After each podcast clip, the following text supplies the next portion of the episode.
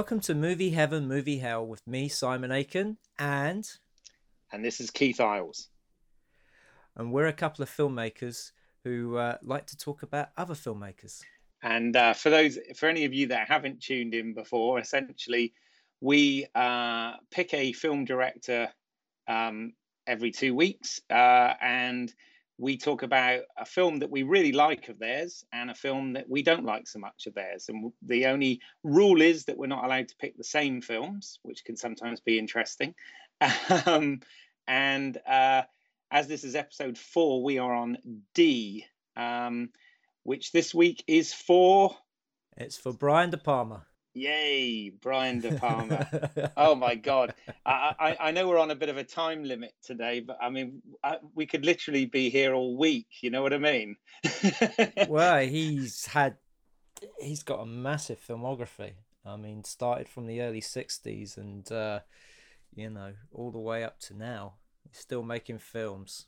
Absolutely. I mean, um, I have to say, you know, yes, he's he's been one of those guys that's always been about, um, you know, uh, in in the formative years and whatever, and becoming interested in film. And you know, he came kind of came from that school and that movement uh, with the likes of you, you, know Martin Scorsese and Paul Schrader and Francis Ford Coppola and, and guys like that. And uh, you, you, know. I, remember for me, and it's still the case, but it, it always has been and still is. Um, actually, a director that I really like um, hence why I could talk a lot about this one. Though I would say um, he actually sort of predates uh, those guys by a little bit. If anything, he was um, on level with Francis Ford Coppola because he was a independent filmmaker, and a lot of his earlier stuff, like um, Sisters, Greetings, Hello Mum, are very kind of revolutionary and against the establishment. Absolutely. And they were made before uh, the likes of uh, Lucas and Scorsese came onto the scene, but he integrated with those guys. Absolutely. Now, do you know the infamous story about the Star Wars screening? Uh, oh, what the, the the casting where they sort of swapped between Carrie and Star Wars? Yeah, is that, is that the one um, you mean? uh, no, actually, the oh, right. um, when George Lucas screened the film in its rough cut without any of the special effects, so he could show his friends uh, the film. And of course, uh, Brian De Palma had loads of notes. It's like, what's this force the others? And uh, he just, you know, he tore it apart. And uh, Lucas felt he had a failure, but it, it was Spielberg who's going, "Oh, this is going to make millions. This is so great." That's right. Yeah, Spielberg was the one who was very pro it, even even when it had the sort of World War II airplane footage and whatever in there instead of X-wing fighters. Yeah, exactly. Because yeah. I, I, have to say, uh, some people just don't know how to watch a rough cut. No, indeed, indeed. I mean, I, I, no, the incident I thought you were referring to was um, there's there's also sort of uh, one in in sort of movie lore and whatever that when um, when Lucas was uh, casting for Star Wars at the very same time De Palma was casting for Carrie. So um, they they sort of had uh, actors read for for different each film. So like sort of Sissy Spacek read for Princess Leia and Carrie Fisher read for bizarrely Carrie.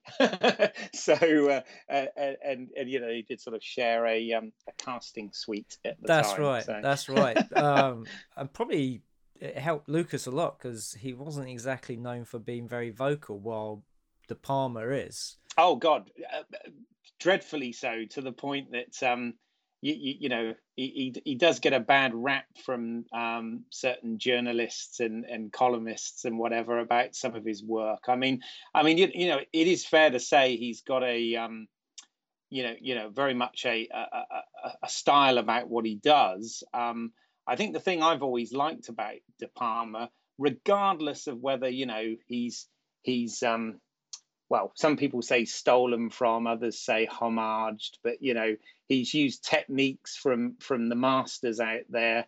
Uh, you, you know that came before him, whether it be Hitchcock or Eisenstein or whoever. Yeah. Um, but but you know at the same time, the thing I really like about his films is um, you, you know he's he's a very good storyteller, but he really does use uh, the image and visual style to to act as part of the the storytelling. You know, there's there's that sort of thing about some directors just literally sort of set up a camera and let the actors uh, do their bits and they do the sort of standard uh, master close coverage coverage um, sort sort of thing and just let the the talking heads and the actors do their thing. Whereas you you, you know um, De Palma absolutely lets the actors do their thing, but you know like Spielberg and and and probably you know nowadays Fincher or whatever he he kind of very much uses the the camera and editing techniques and, and all the other tools that you know we have as filmmakers uh, to really enhance that and and and uh, you, you, know give you a very much a visual experience which let's face it that's what cinema is all about isn't it? As, oh, as Hitchcock says. Um, he has used split screen points of view steady steady cam split diopter you know, he's he's got all of his like little trademarks and and and toys that he likes to use, um, and, and in a very effective way. Uh, people said that the violence in his films are very graphic, yet really it's more implied. You never really see the violence. You know, um, okay, sometimes you do, but I mean, uh, there are sh- times when the violence is implied. Yeah, I mean, yeah, which yes we and, will yes talk and, about in our in in our, our picks because absolutely. I mean, yes and no on that. I mean, yes, he's he's obviously he's been he's been very criticised and he's had some of his movies very heavily censored for the for the graphic violence and whatever. But at the same time, I, I sort of agree with what you're saying in so much as he also knows when not to show something and when to let the sort of implication uh, fill in the gaps as well. And and and you know he, he basically uses all of the techniques and like you said, he's he's he's very much into his he likes his you know 235 to 1 aspect ratio. He likes to do his overhead shots. He likes to use steady cam he, he loves the, the the depth of field. And um, you, you, know, on all of those tricks, slow motion, split screen, yeah, you, you name it, he's pretty much used it, and a, and a big master of voyeurism and point of view and things of that nature as well.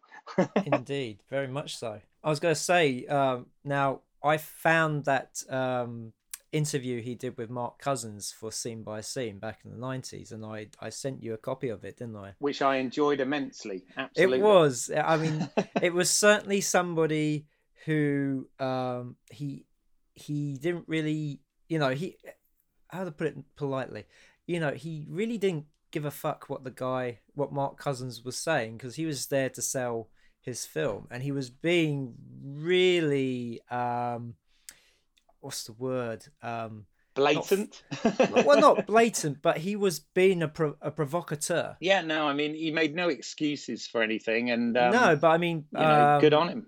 you know it was funny because i don't think mark cousins came across um, that aggressive to him at first but as they but uh, it, it became like this sparring match which was was so interesting to watch.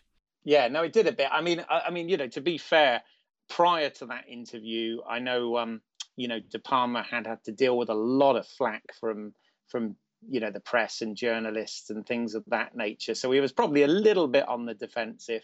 And again, you know that certainly wasn't a bad interview. Um, and but yeah, he, you know he made no no excuses for, for what he does. You know, I mean, when when asked about the sort of violence to women and whatever, I, I like the way he sort of said that. You know, well, you know, a that's what sort of makes a thriller, but B, you know, the reason he chooses women is because he prefers photographing women to, to men. And I thought, okay, well, fair enough. At least he admits it. well, I mean, he's been married to Nancy Allen, and uh, I didn't realize it, but he's, um, I don't know if he's still married to her, but he was married to uh, Gale Anne Hurd. Yeah, no, they're, they're no longer married, but yes, he, he, he was been, he has been married quite a few times, uh, you know, to either act, actresses or, or film producers or, or whatever. Um, but uh, but yes, indeed, he, he does seem to like the ladies and, and enjoys photographing them, and um, oh, we don't mind that. but I mean, I think his films they they kind of you know as a whole sort of fall into almost sort of two categories of things. You've got your sort of suspense thrillers and whatever, and then you've also got your sort of gangster action movies, and and he has tried one or two other things along oh, the way. I have to say, um, I enjoyed you know. Phantom of the Paradise. I thought Phantom of the Paradise was was really good. It hasn't made it into our selections, but that was I his musical, wasn't it? It was his musical, and it's it's really well done. And it's having seen it again on Blu-ray recently, it looks great. Right. I mean, this is before he did Carrie, so it was still really low budget, but it's still it's kind of you know it had the same vibe as Rocky Horror. Yeah, yeah. It, you know, and it was it was a lot of fun, and it was very you know different because Brian De Palma films can come off a bit cold. Yeah, yeah, and a bit samey sometimes, but uh, yeah, but yeah, I mean, I mean, uh, well, he he actually said like he, he tried to do something different and did that comedy Wise Guys, which I must admit I haven't seen, but he actually said that he wasn't particularly happy with that because you know he tried something different, but it wasn't really his bag and whatever. And you, you know, I kind of respect the man for for being that sort of blatant about things and um, you, you know not really sort of making uh, making excuses for everything, but sort of sort of um, you, you know admitting what he likes and why he does things and and uh, doing what he wants, frankly, which uh, fair enough.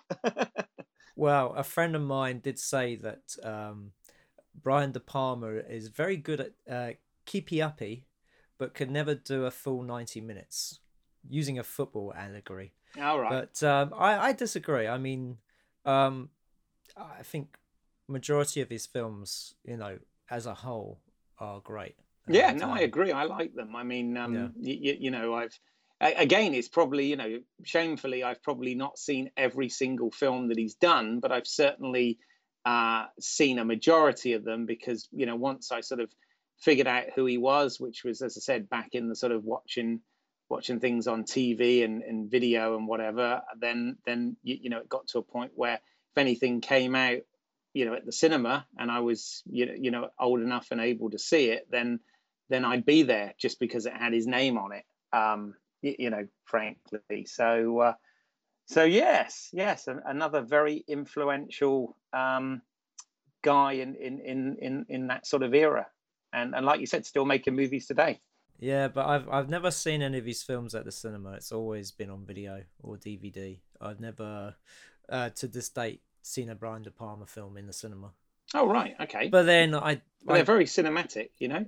oh, they are. so they are. I'm just saying that. Um, by the time I sort of got really into him and knew who who he was, um, his sort of, uh, you know, his time of making good films had sort of come to an end because even uh, the film that came out recently didn't really interest me that much, and it did get panned. Yeah, in, in, interestingly enough, is this going to follow similar to what we were talking about with Carpenter last week, where you know he had sort of his sort of peak, and and maybe it's it's gone off slightly in recent years. I I, I don't know. Um, you know that that's that's part of the debate, I guess.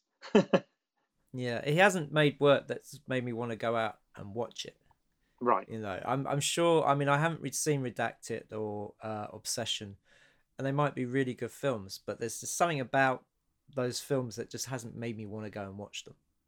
Fair enough. Yeah. Well, you know, doesn't appeal to everyone.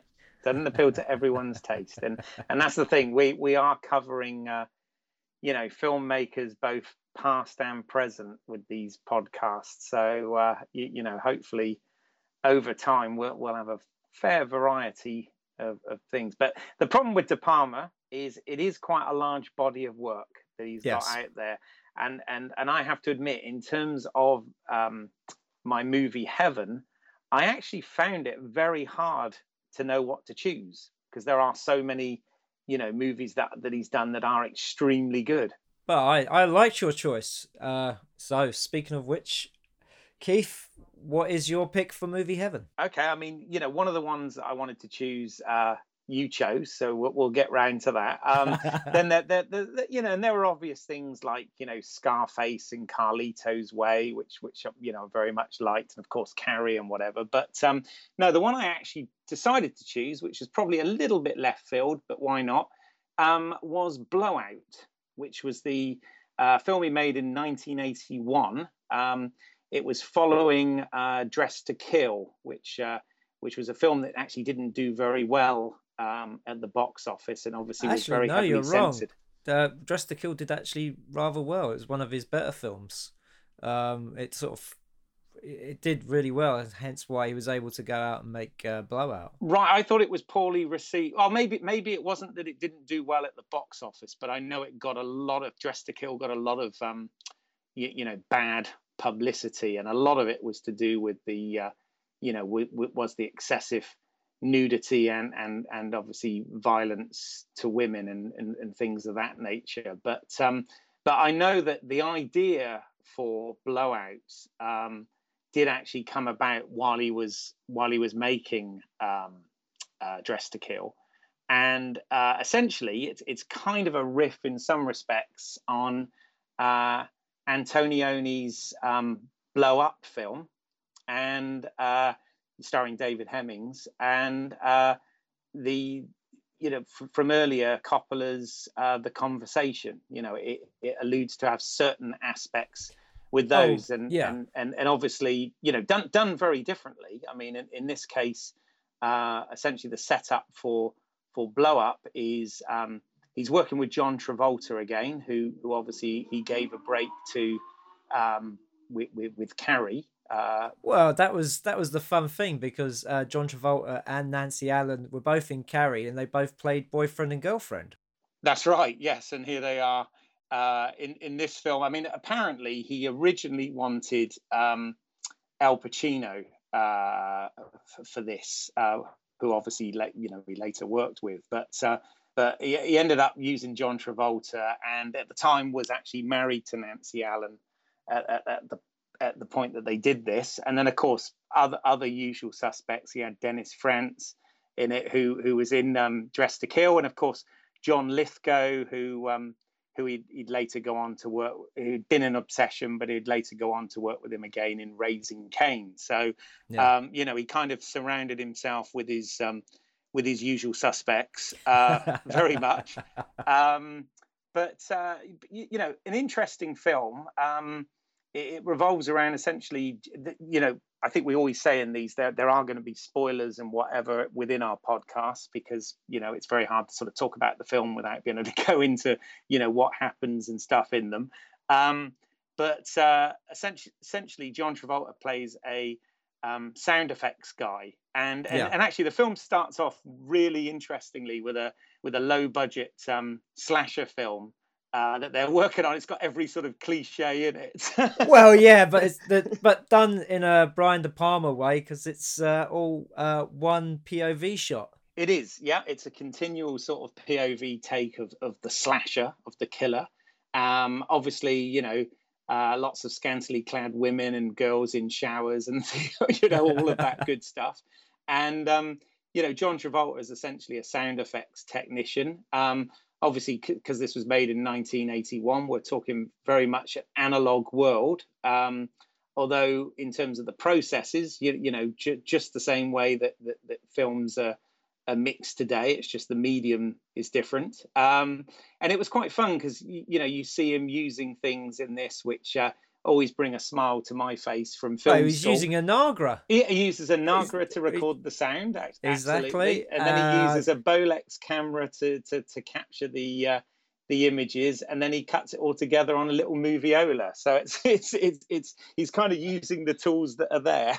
that was lovely when he took the photographs and he um well he, he put them onto film that's right. He made like a little flip book with it, and then he then he photographed. And so them. he did it like an animation, and then he plays it back, and there's the whole film. I mean, the fact that this um this photo spread literally had every photograph uh hit the guy was taking.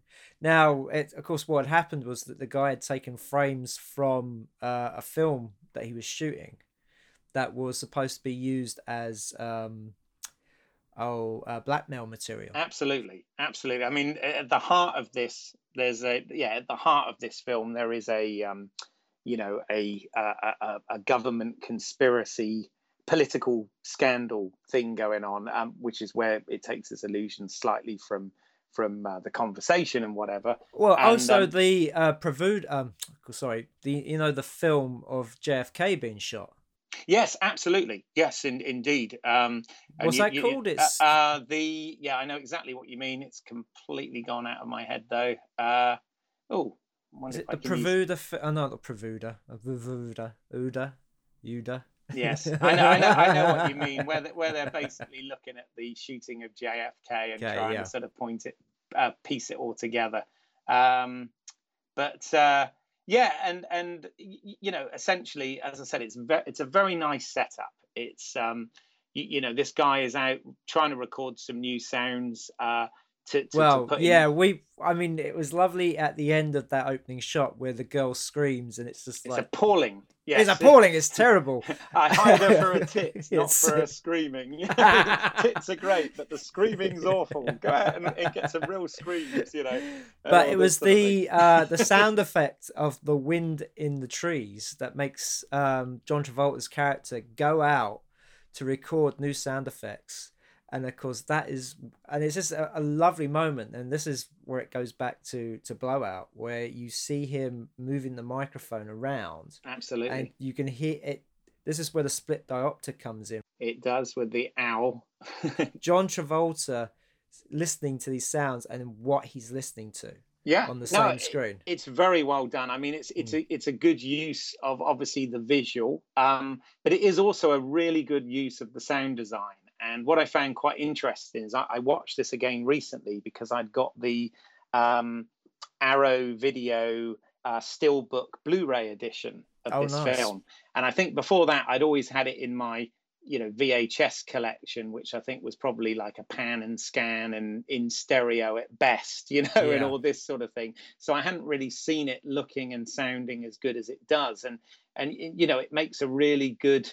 You, you, you know, obviously he uses his frame and and his split diopter and and you know all of that sort of thing.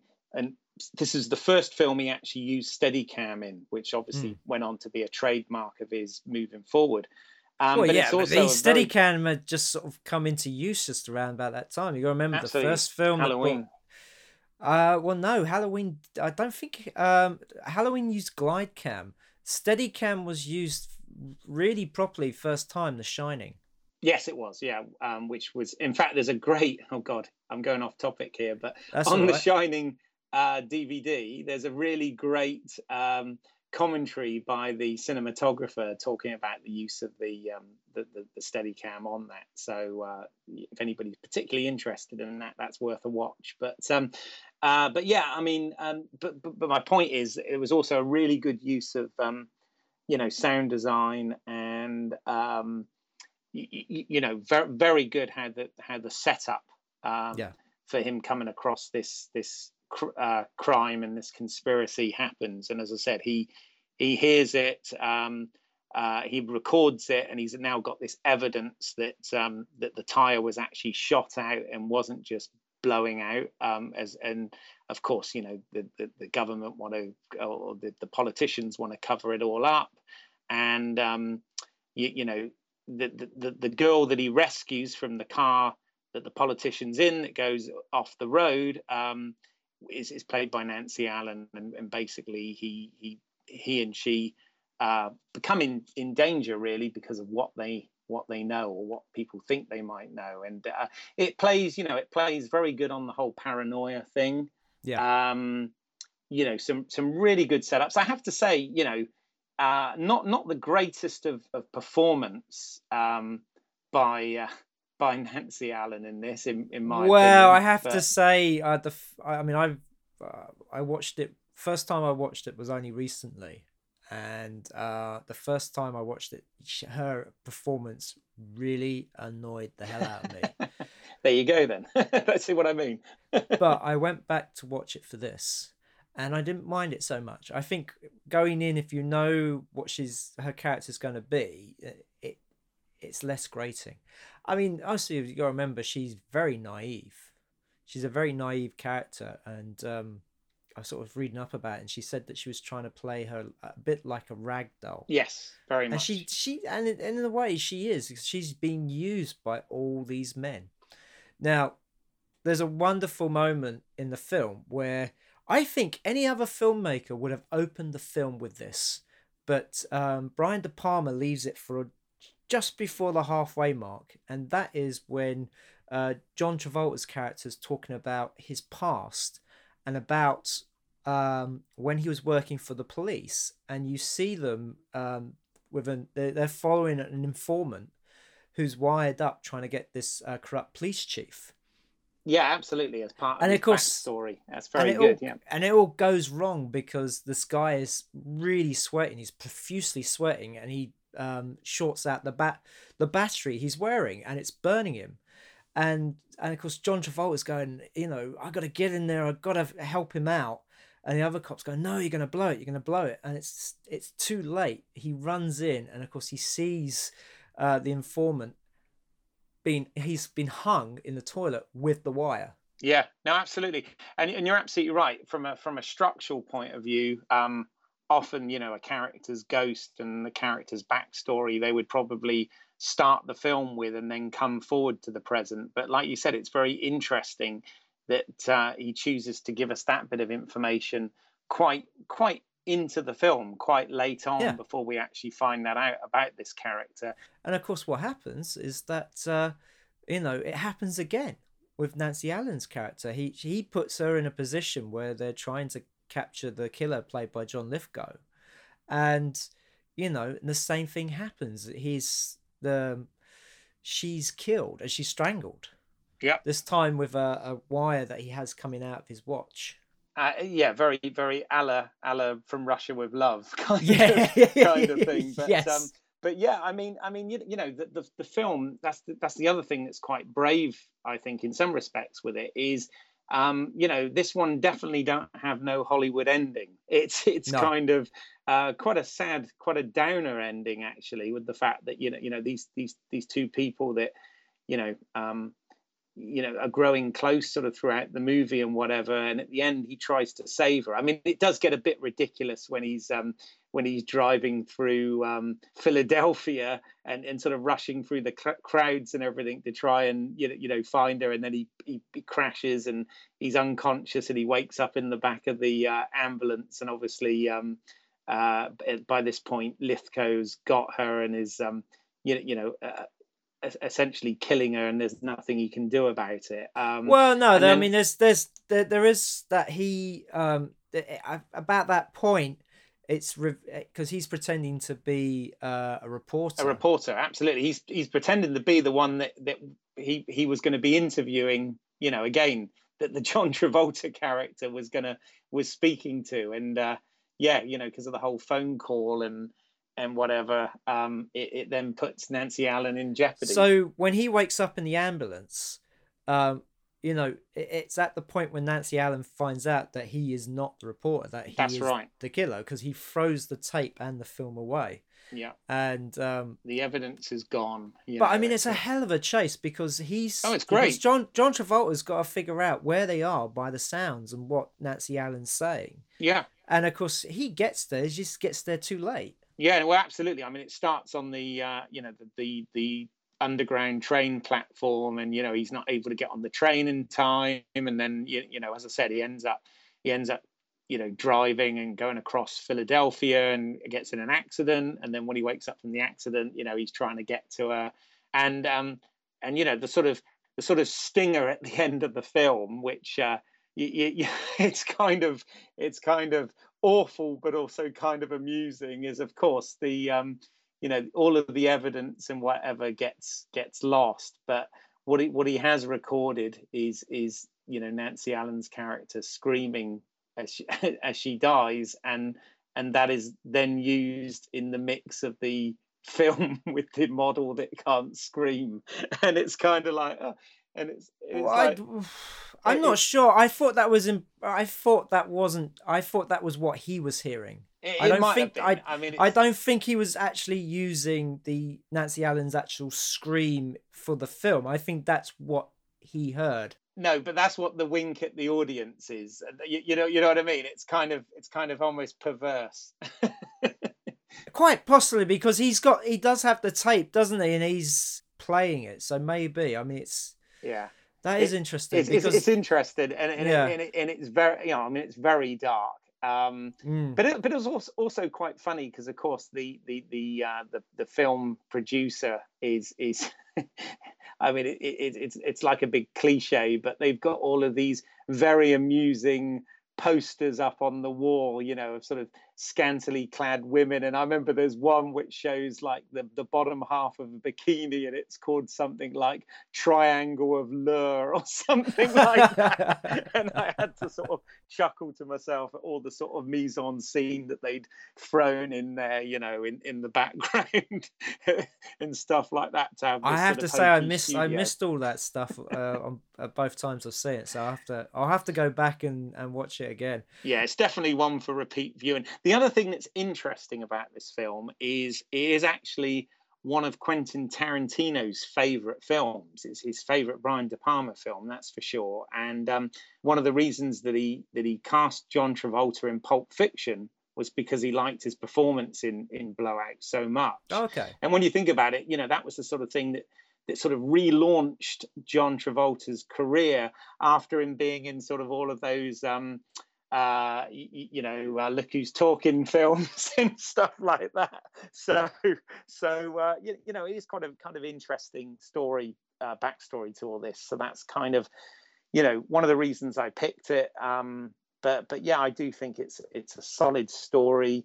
Um, it's very well done. It uses all of his you know all of his traits that he's become famous for, and it is you know very good at sort of keeping you on the edge of your seat um, you, you, know, uh, filling you with some paranoia, um, you know, the the voyeuristic aspects, you know, all all of that sort of thing is is in this. So I, I look at it as a sort of um, one of those De Palma films that is completely De Palma esque um, in his in his sort of thriller um, staple of films. So uh, so yes, so I'm, I'm sure there's loads of other things I wanted to say about it that I've forgotten, but there you go.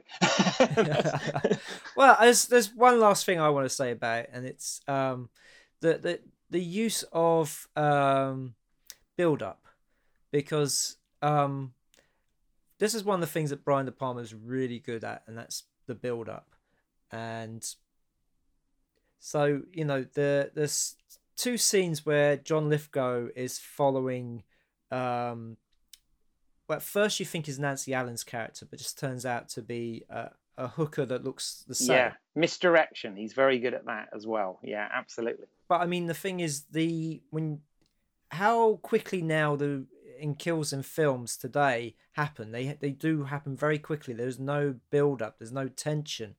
Um, like the um, the second hooker he kills because he's trying to uh, make out that there's a serial killer going around killing um, uh, red-headed women, uh, especially hookers, and um, they're calling him the Liberty Bell killer. Yes, because the uh, Liberty Bell is going to be rung for the first time in the hundred years. Uh, hence why all the people out on the streets uh, at the end. Yes. And so the second one, where he he follows the hooker, so you see the the hooker being spoken to by a sailor in a train station, and then you sort of you follow what happens there, where you know the guy explodes his wad too quickly. yeah, in the in the telephone booth. In the telephone yeah, booth, is... um, with a wonderful pickup moment from John Lithgow, where he's just in the booth a couple of booths down with you know with money and he just you know puts it on there and the girl's like oh, oh. you know just let me go and brush my teeth mm-hmm. Yeah. And then, of course, follows her into the toilet where he's then going to kill her in one of the cubicles. And the, the dance between him waiting for the opportune moment to do it. And once he does strike, all you see is from outside the cubicle and her feet, her feet. banging against yeah. the. You don't see anything else. No, no, absolutely. Again, and I think we chose not to show, which is very good. You know, that's that's part of a director's job, isn't it? It's it's what you show versus what you don't show, and uh, but yeah, this is the know. thing. I think a lot of directors today would have shown it. Would have, yeah. you know, they would have wanted to see the god. While that was more effective than actually, you know, really showing it, showing the wire cutting into her neck and. Yeah. No, I, I, agree. I think that works beautifully. I mean, that whole bit with the, you know, with the telephone booths, it's it's got it's got a bit of an air of um, uh, um, North by Northwest about it, the way it's yes. sort of set up, definitely. Yeah. Um, but but but at the at the same time, it, it really it really works. And I mean, you know, if if if, if I, I, think it's fair to say with with De Palma, you know, like if if um, Hitchcock, you know, is, is the king of suspense, then then certainly De Palma is the prince of it you know. um, Some would say Prince of Thieves. yeah, there you go. Uh, well, you know, it depends how you look at it, doesn't it? Whether it's where it's larceny or homage. But what I was going to say though, the flashback scene does feel very much uh, like the scene at the beginning of Vertigo, where the uh, where Jimmy Stewart, you know, uh, falls off the side of the building. He's clinging on, and he has his first. Oh yeah, yeah, no, yeah. absolutely, yeah, yeah which you know comes back to haunt him at the end of the film, which happens in Blowout. Yeah, no, absolutely, absolutely. There's there's a lot of things like that, and I mean, I'm sure you, you know the, there's there's some things similar in in in some of the other films that we're going to talk about, but um, but yeah, um, you, you know, I, I, really like this film. Uh, I hadn't watched it in a while. Um, I did get to watch it again, and uh, you know, I, I, I think it really holds up and, and really works. And um, yeah, so so that that's blowout, folks. right. Now, my choice for movie heaven is The Untouchables. Yay! Love it. like I said, I'm very a bit like you were when I chose Batman for Bert. Yes. I was quite jealous because, you know, I think Untouchables is a marvelous film, which I'll, uh, I'm sure I'll, uh, you know, go on about shortly, but uh, not not until you've had your say. So go go for it. well, I watched this when it first came out on video, and um, I absolutely loved it. I thought it was it was brilliant, and of course, who steals the show but Sean Connery? You know, um, I mean, especially the blood oath scene, where yep. it's like uh, he pulls a knife and you pull a gun you send one of his to the hospital he sends one of yours to the hospital. You send one of his to the morgue. That's Chicago way. yes, you carry a badge, carry a gun. Gotta love Connery, you know. and he is trying. He is trying to do an Irish accent. There was there was a hint of it. It wasn't yeah, his. Um, it wasn't his Russian submarine commander. Sure, I'm a submarine Russian commander. I think I think the fair thing to say with Connery is it doesn't matter what what voice he does, it's Connery, and that's it. That that's all you need to say, isn't it? it's amazing. but I mean, you know, obviously he won the Academy Academy Award for this film, and rightly he did, so. Yes. Yeah, yeah. So carry a badge, carry a gun you pull on you pull on he pulls a knife you pull a gun. He sends one of yours to the hospital you send one of his to the morgue. That's the chicago way. Love it. Uh, I, I also love the uh, irish police chief. Where are you going jimmy? I'm going to work. Yeah. No it's a great film. It's amazing. It I, I, I watched it again um, in preparation for this and enjoyed every minute of it. So yes, it is. It's it's very enjoyable. So um, it's um, they've they've touched upon the TV series and the sort of true life events and type, but they but not not so much. It's it's it's still a piece of fiction. I you wouldn't say these were the actual events that happened. No, not at all. Um, I mean, I mean, you, you know, the, let's not forget this. The screenplay for this is by David Mamet, and yes. uh, obviously, yes, they even though Paramount had the rights to the the uh, Robert Stack TV series from the the, the, the 50s and 60s or whatever, um, you know, this this was a very different uh, take on those those uh, you know those events and those and those real life characters, but obviously massively dramatized. so, you know, um, absolutely. Uh, the, I, the, the one thing I loved about the opening shot was you could see it was an overhead shot and you have some um, text come up, sort of give you the, the backstory of what's happening. And you can see that the actors are actually standing there, you know, holding their position, waiting until the camera moves down and they start talking. So you can kind of see them. So it's not like a a still or a frame hold it's actually them standing there waiting for this. So you can kind of see a little bit twitching, a little bit moving, but it just seems like he holds that for so long. I think he's a bit, you know, he went, let's see how long they can wait. Yeah, I know, absolutely. And apparently, um, although he, he chose to abandon it in the end, but they were going to bookend the film by having the same shot, but with Capone in, in prison. Yeah. That's um, right. But they, you know, they decided not to go that route in the end. But uh, yeah, no, but a great opening nonetheless.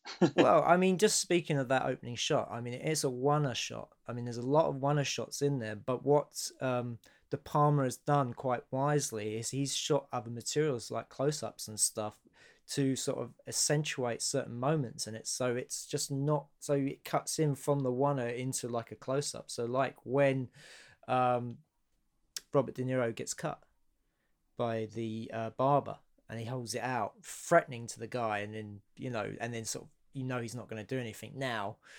Um, you know, just wonderful that hand move, yeah. just that, just with his hand in a in a close up. Uh, you know, really well done. But he's he's decided that instead of just having these one shots, that he intercuts into them, so to you know point out certain information that uh, the audience needs to know.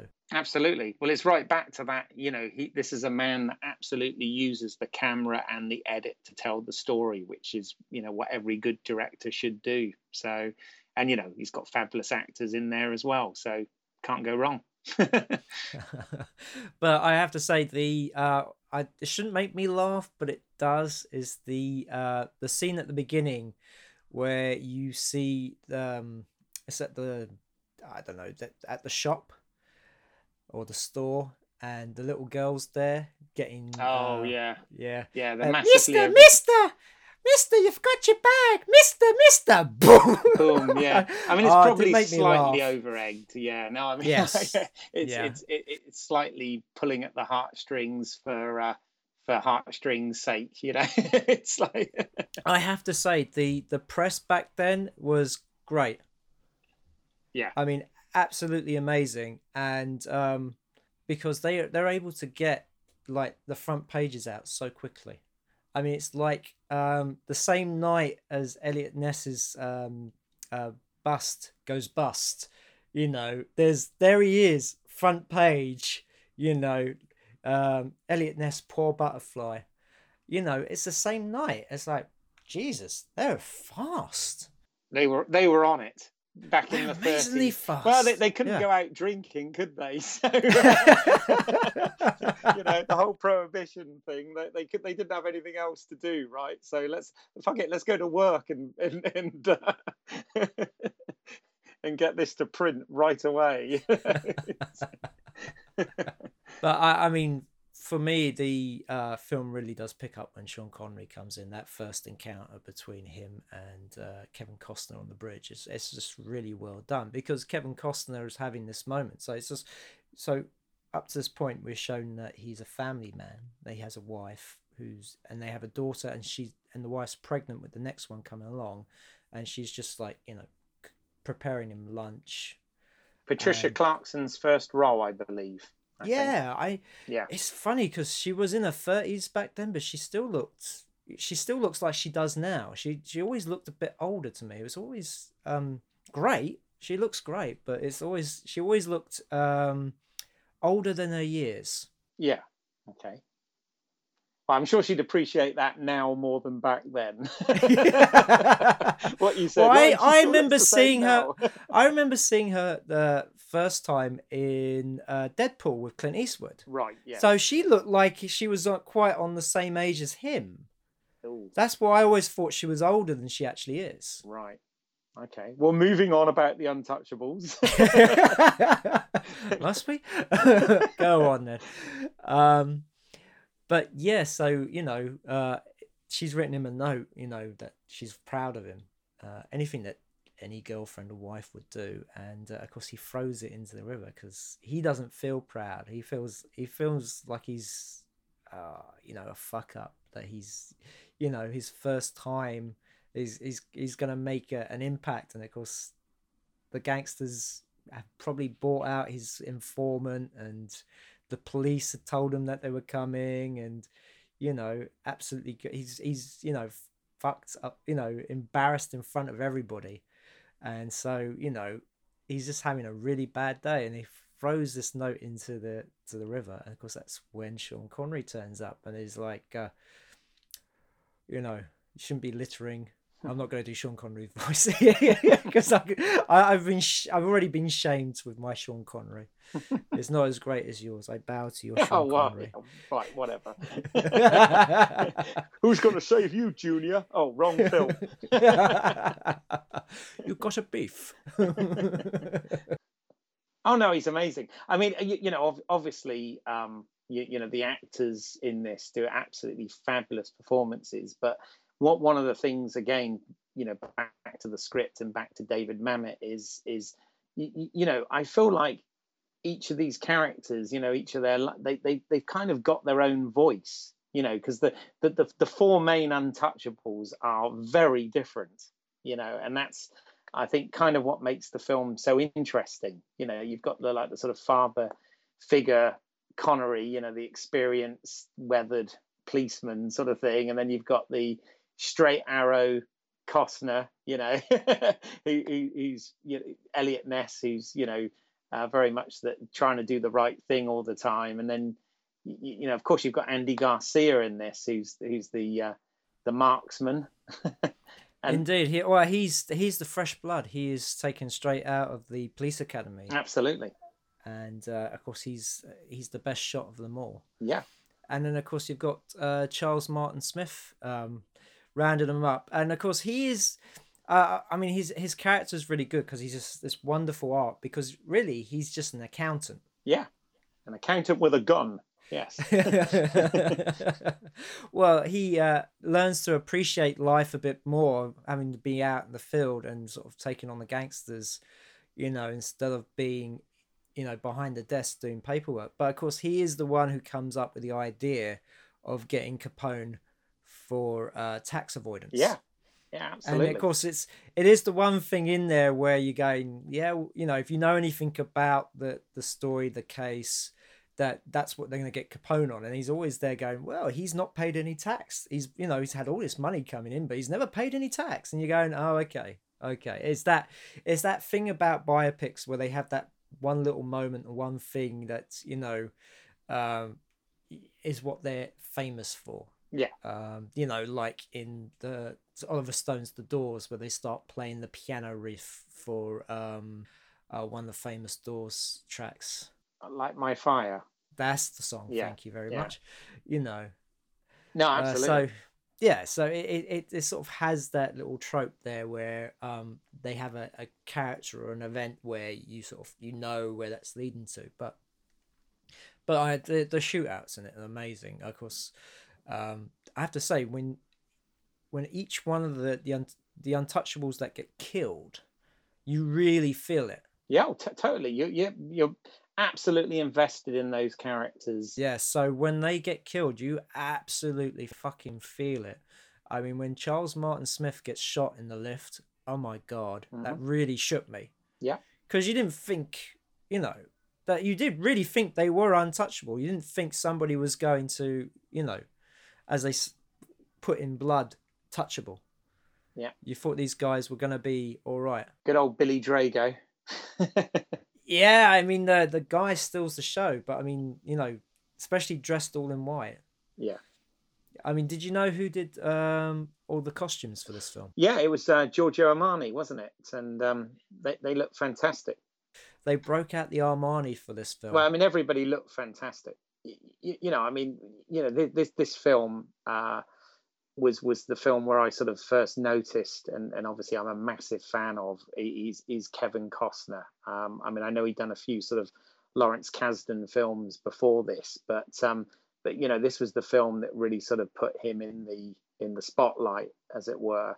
And uh, you know, of course, he went on himself to to then a couple of years later direct um, Dances of Wolves, which sort of became and still is one of my favorite films of all time. So, uh, you, you know, uh, yeah, Cost, Costner was quite a um, striking figure in his in his Armani three piece, wasn't he? so we'd all like an Armani three piece in our wardrobe. I know I would, but there you go. oh, I've got an Armani suit. Oh, have you? Oh, very nice. Too. I do. Yes, I I was able to find one in a charity shop that uh, fitted me. So. Oh, good. Very nice. So I get to break out the Armani once in a while. Yeah, and of course we haven't talked about Robert De Niro. No, we haven't. Oh, of course. I just want to talk about Sean Connery's oh, sorry, yeah, character's death, and we'll we'll get on to uh, Al Capone, yeah. Robert De Niro, because again, great character.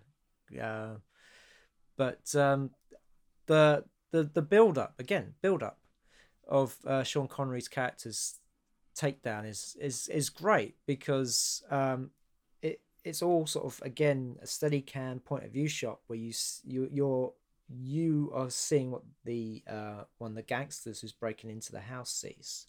And you you know he's following him around. And there's a lovely moment where you can see Sean Connery knows something's up. Yeah. And of course he's over by his um I think it's is it his uh record player or like music box or something? Yeah yeah. I mean he's somewhere in his in his living but you room, know he's got a shotgun yeah. there because the first time eliot Ness uh, Kevin Costner's character turned up there you know that's where he went to get his shotgun because he doesn't like visitors. He don't like people coming around his place because if anybody turns up at his place, it's ov- obviously to do him no good. Yeah. But um, but yes, it's this wonderful thing where you think Sean Connery's character's got the uh, the upper hand because you know uh, that was the famous line. Oh, was it uh, trust a wop to bring a knife to a gunfight? yeah, absolutely, and. Um uh, no, I mean, it, again, it's it's a wonderful, um, like you said, setup with the with the point of view camera, and then of course, you know, you think that um, uh, you, you know, you think that Malone, Sean Connery's character's got the upper hand, and again, it's it's it's a little bit of a misdirect for us. It's a switcheroo, isn't yeah. it? Because uh, Billy Drago's waiting there with a Tommy gun, and he just, I mean, he shoots the shit out of him. Oh my god! I mean, he, he literally empties the entire mag into him, doesn't he? and he's like, still moving. Yeah. Oh, absolutely. I mean, uh, you know, it, it, a man like Jim Malone, it takes a lot to get you know to take that man out. it certainly uh, does. It certainly does. I mean, I do I do love the bit when Kevin Costner turns up and he's trying to sort of point out to him uh, where the bookkeeper's going to be at the train station. Absolutely. And of course, Kevin Costner gets it wrong, hands him his um, lockbox key with uh, St. Jude on it. That's right. Yeah.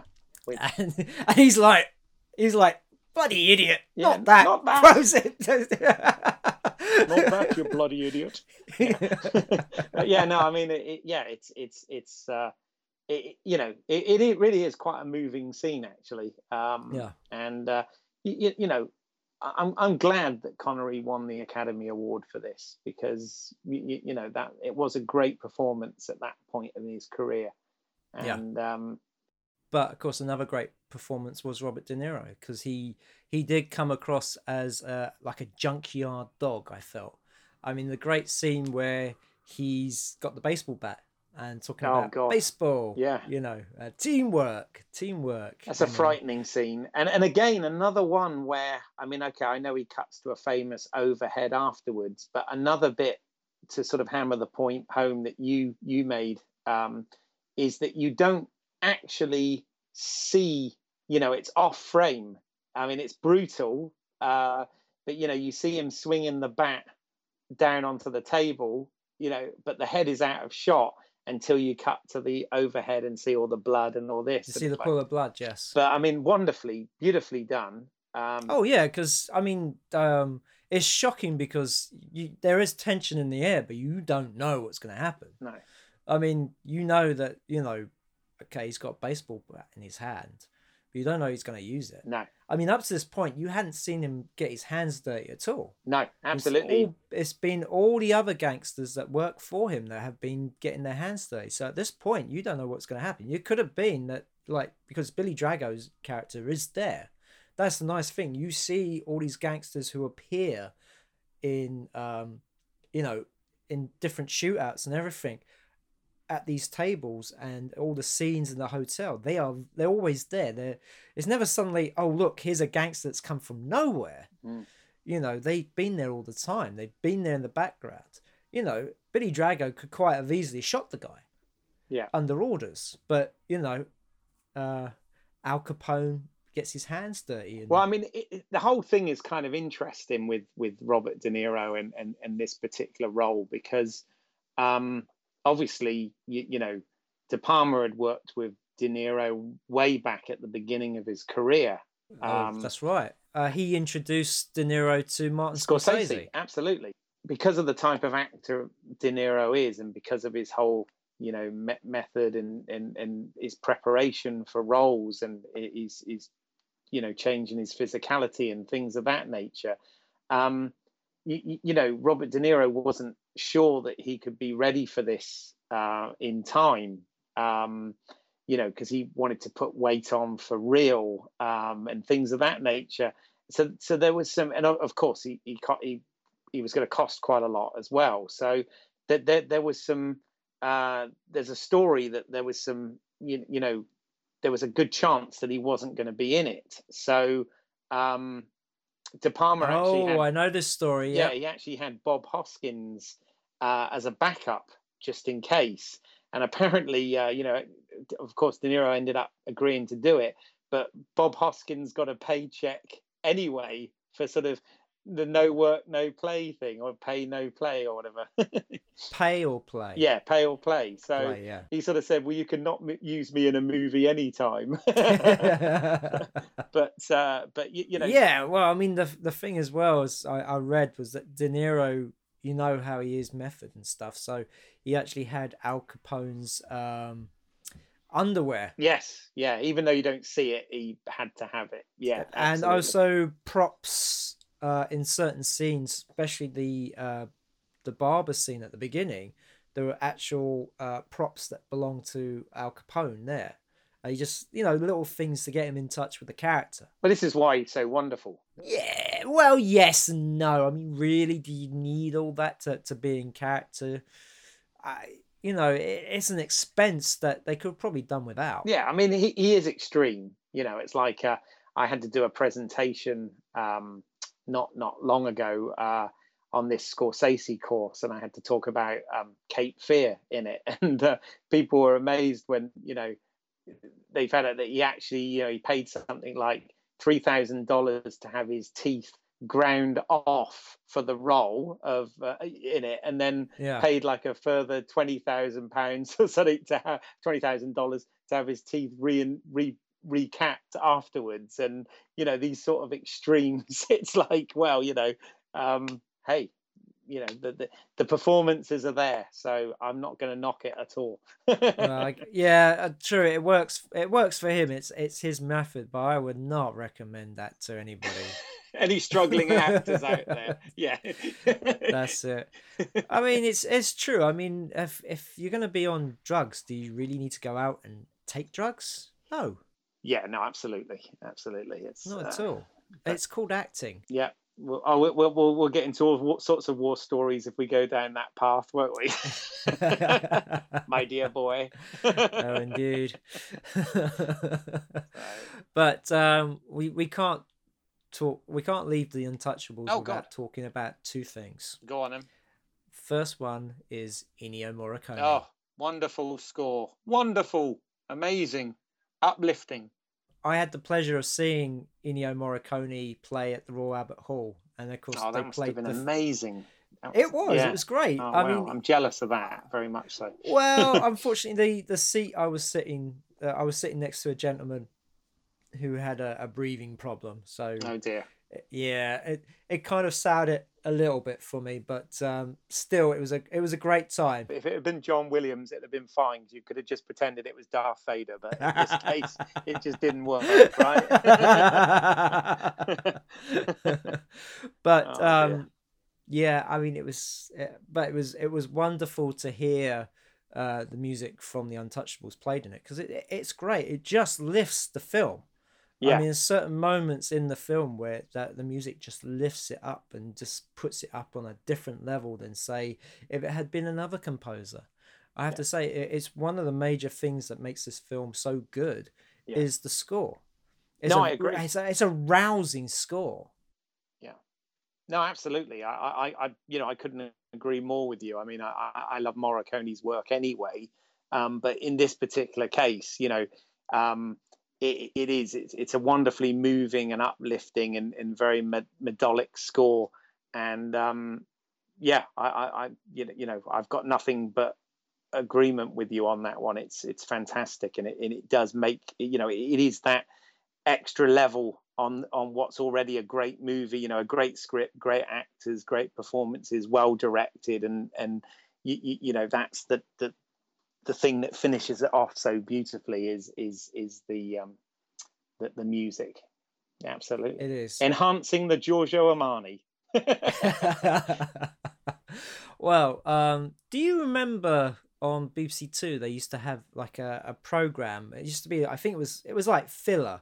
It was like for five or ten minutes, depending on how much they had left, and they would always show it after the like sci-fi show at six o'clock on BBC Two. All right. They'd always start off with it would be a blue sky, and you would hear um, it was the track from the mission, and this eagle would fly in. Oh right, okay. And then it would it, it would be like uh, then it would be shots of like mountains, uh, you know, s- s- snow caps and all this stuff, and it all be to the. And I remember that was my uh, first time I was aware that I was listening to something by Ennio, Morricone, and it's so rousing and it soars, and you know a lot of his music does that, uh, especially in the eighties where it's very much the music soars, you know, yeah. above you, and you, you feel like you're flying sometimes. And that track from the mission does that, and and it was also just from that sh- um, program that they would show. I mean, you know, that's that's my memory of Ennio Morricone, and I mean, oh, absolutely the uh, the final shot, um, you know, that shows Chicago as Eliot Ness is walking down you know towards the station and whatever and that music on that bit is absolutely incredible you know it's just like wow this is amazing music so yeah, cool. But um, the other bit we need to talk about, of course, is the uh, Union Station shootout. Yes. Yeah, which is a homage to um, Battleship Potemkin. Yeah, by Eisenstein. I mean, absolutely. Um, you, you know, it's what I like is, you know, people say, you know, if you're going to steal anything, you know, steal from the best, yeah. But what what I like is he, he put an original spin on it because he took the he took the pram sequence and the stair, stairs and everything in the station, but you know, putting that in with a, a slow mo gunfight uh, was was was amazing. That scene's incredible, you know, and the, and it's so beautifully done. You know, also the fact that um, so you know, Eliot Ness is waiting for the bookkeeper to turn up, and it's it's close to the, the train boarding, and of course all these other characters come in. So there's sailors, which is of course is a nod to Battleship a nod to Potemkin. Yeah, yeah. Um, and then you've also got um, other people who are like red herrings. They look like they could be gangsters, but they're there to meet other people. There's a guy who helps uh, like a whole lot, of, uh, like a family or a whole group of people with their luggage. And then, of course, there's the guy waiting for his girlfriend. And of course, all the time this is happening, this poor mother is trying to take her pram up the stairs. Now, why Kevin Costner, why Eliot Ness would go down there and do that? Because it's been shown throughout the whole film. He's a family guy. He cares about family. He cares about children. And so when he sees a mother in distress, he's going to go and help her. And of course, when he makes that decision, it's like, you know, it, the train is just about to go. It's 12 o'clock. You know, he thinks they're not going to turn up so it's all right to go down there and, and help. And of course, as soon as he does that, that's when the guys turn up. And of course, the guy who recognizes him is the guy he hits in the staircase after uh, Charles Martin Smith's death. You know, when he goes to face um, Al Capone, because in real life, those two characters never met. No, exactly. That was part of the dramatization. Yeah, they weren't they weren't in court together or anything, but um, but you know it works wonderfully in the film. But no, I mean I mean that scene again, the the, the build up, the tension, the the the you know the way that's set up, the whole thing with the woman you know struggling up the stairs, the the setup is wonderful, and then the whole payoff, you, you know, with the gunfight and Andy Garcia's character sweeping in, you know, to, yeah. to, to help with the pram at the last minute. And, you, you, you know, it, it's all beautifully done, and it um, does, and and also the fact that on the look on the baby's face, he looks like he wants to go and do it again. Yeah, no, absolutely. he kind of enjoyed that ride. Yeah, no, absolutely. I know, but the you, did you notice the pram got hit about twice in that sequence? Right. Yeah. Yeah. So I mean, very lucky baby. But um, you know, uh, apparently, again, another story. I don't know how true this is, but um, and again, it just sort of shows um, you know, the fact that Brian De Palma makes something of what he's got is um, initially they wanted to have a much more elaborate sort of um, train chase and and gunfight, oh, yes. which they later use in Carlito's Way. Yeah, but um, obviously, you know, they were well over budget by this point, and they'd done the whole thing in Montana with the Canadian border and the horses and the John Ford, you know, imagery and all this sort of thing, and and because of all the production design and the and the costumes and the cars and all the and De Niro and all this sort of thing, they they kind of didn't have the budget to do what he wanted to do. So apparently, um, you know, that's why he chose to sort of set that scene up and and have the gunfight and obviously homage the the the whole Potemkin thing uh, as part of it. And I think, my God, that works so well. So you know, it's it's amazing. well, I mean, you know yourself, Keith, that a lot of times you plan to do something, and because it never quite works out that way, but sometimes it works out to be much better. Absolutely, which is the beauty of it, isn't it? Yeah. You come up with a solution that is far better than what you thought you know what you originally dreamed up yeah well the limitations can push push the creativity most definitely and um and it certainly did here with with well what is now a become a sort of classic cinema scene hasn't it because um it, has, it works yeah. so nicely and is studied by film students you know to this day so yeah the, the thing i like as well is that um billy drago's character is he is given a right proper send off isn't he yeah, well, I mean, it, it's funny that that uh, that end scene. I mean, you mentioned earlier about how you felt there was some, you know, in in um, in Blowout, you mentioned there was some sort of allusions to the beginning of Vertigo, and I kind of felt that a little bit in the rooftop stuff with with Costner and Drago um, towards the end of, of of the Untouchables. You know, I, I sort of felt that there were a few elements and references there that were that were similar and had that sort of similar feel about it, you know. Um, which of course, Wolf... but yeah, but I mean, I, I, I, I mean, the fact that uh, you know he he's goading him, you know, he's like uh, your friend screamed like a pig. Oh yeah, yeah, big fat Irish pig, and of course he as he looks like he's going to push him into the door, isn't he? Yeah. And then just sort of at last minute swerves to the right and pushes him out the off the roof. And you just wanted that to happen, didn't you? Oh, you did, didn't you? You really wanted it to happen to that guy. I mean, I mean, all credit to Billy Drago. He made a really nasty character. You just wanted to see really punished, and you get it. And then not only do you get to see him crash into the car, but then you also it cuts back to the aftermath when they ask where he is, and he's Kevin Costner's like he's in the car. Yeah, yeah. You think, oh, that's that's a oh wait a minute, and then they cut back to his his body in the car just just to show he's dead. Yeah, it's all right, everybody. He's dead. He's gone. He's not coming back. Yeah, no, absolutely. I mean, again, another wonderful sequence, and um, and and, and you know that thing you were saying about he he allows and again he does here he allows he allows time to breathe he allows these things to happen i mean you've got before that even happens you've got the whole bit where Billy Drago's trying to get down the building on the rope, and oh, Costner's yeah. got him in his sights, and you've got that and wonderful got, should shoot shot. Him. Yeah, yeah, and it's just yeah. Amazing. Got, he could he could shoot him, and he decides not to. He decides, you know, to to do the proper way, bring him in, you know.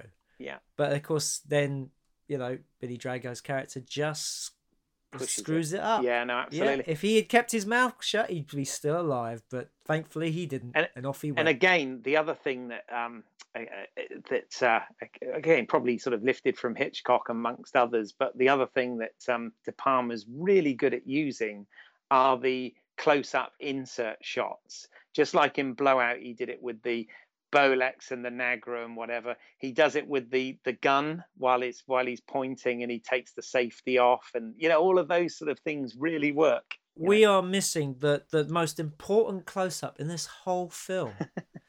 the box of matches. Oh, absolutely. Yeah, yeah. With the with the uh, with the address. He interrupts that one shot with when they break into Sean Connery's um, apartment. Yeah. With a close up of the matchbox with the address on it because they again when Kevin Costner's character wants a cigarette and he just you know B Drago's emptied his pockets out and he he use, he finds his matchbox and he just picks it up to have a light and then suddenly he goes I had a friend at this address. Yeah.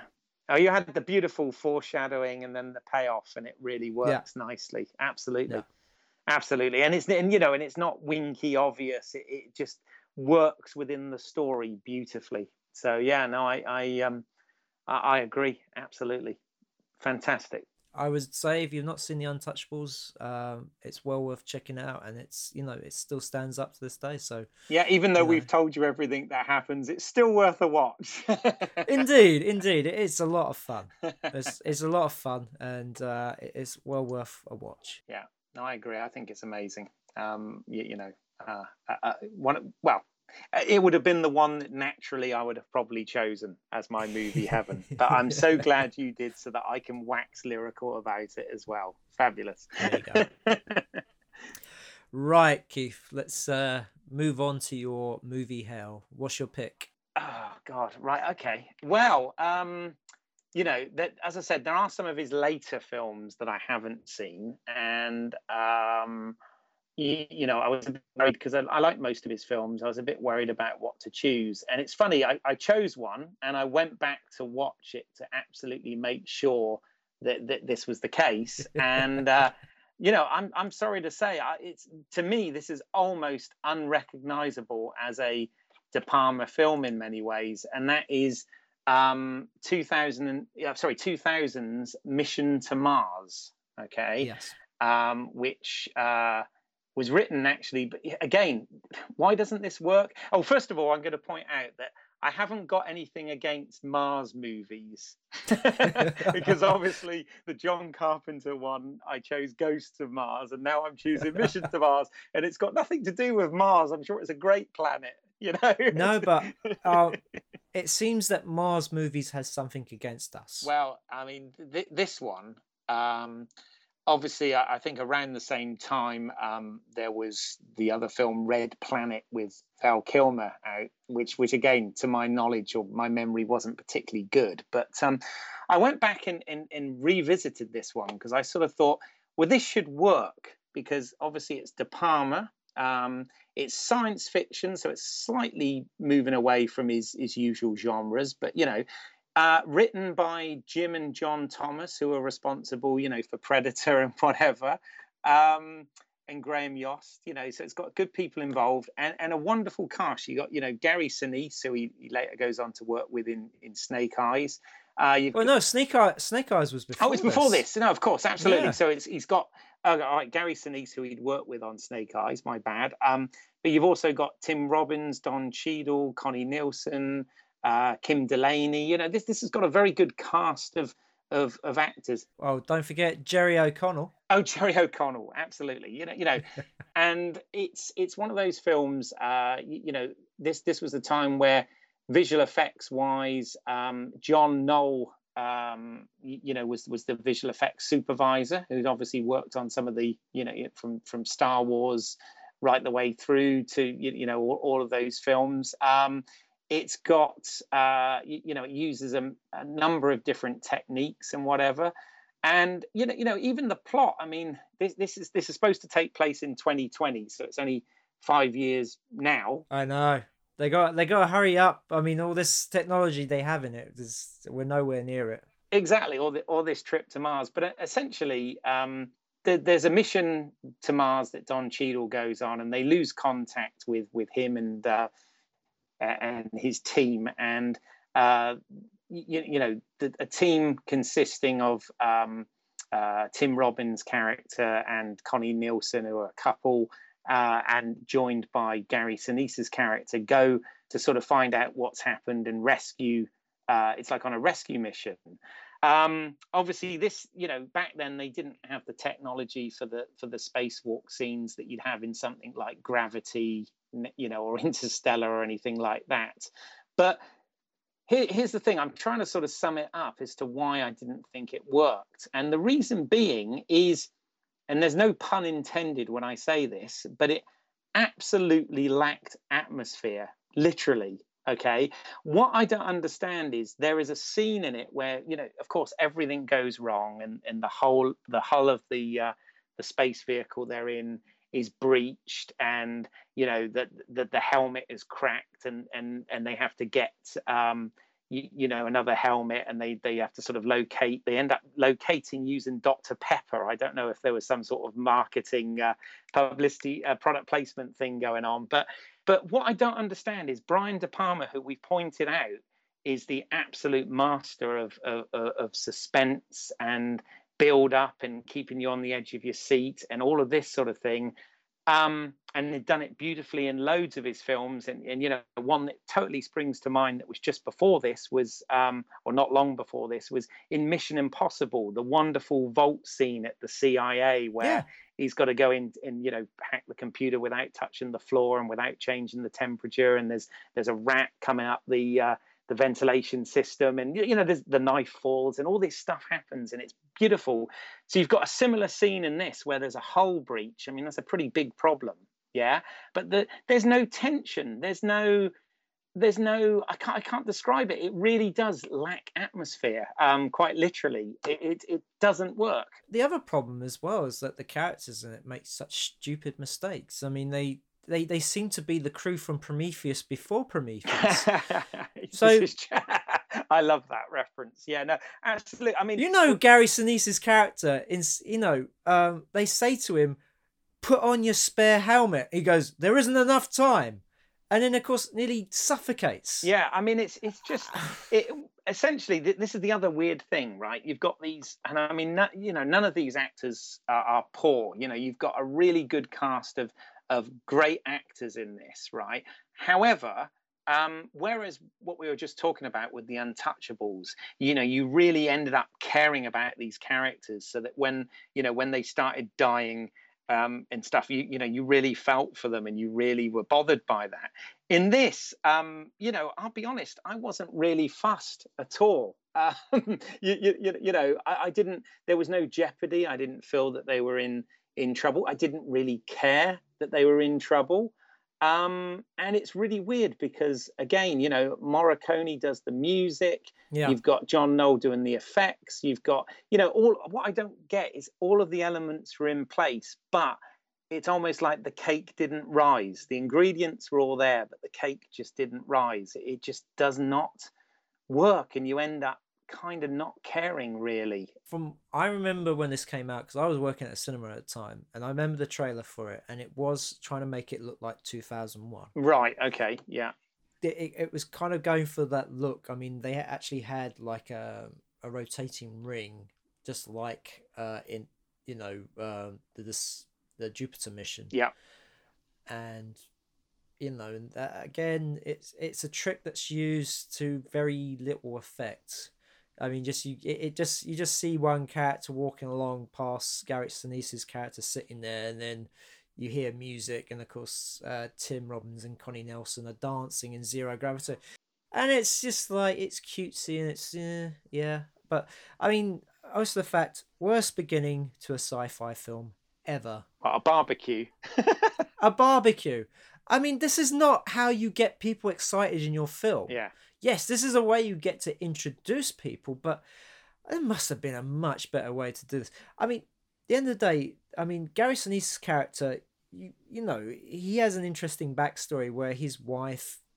Yeah, his wife and he, died, and and he he, he came out of the the program to look after his wife, and when she died, you know, that was it. He just it kind of ruined him, and they they didn't want him back in because he wouldn't take psych tests and you know he and they just they felt they couldn't trust him. Yeah yeah no, i mean this is actually what the the the european controller is saying you know the guy in charge of all this said i could not trust him and okay you know wow you're really insensitive mate. Yeah, you know, yeah. the guy's lost his wife to cancer.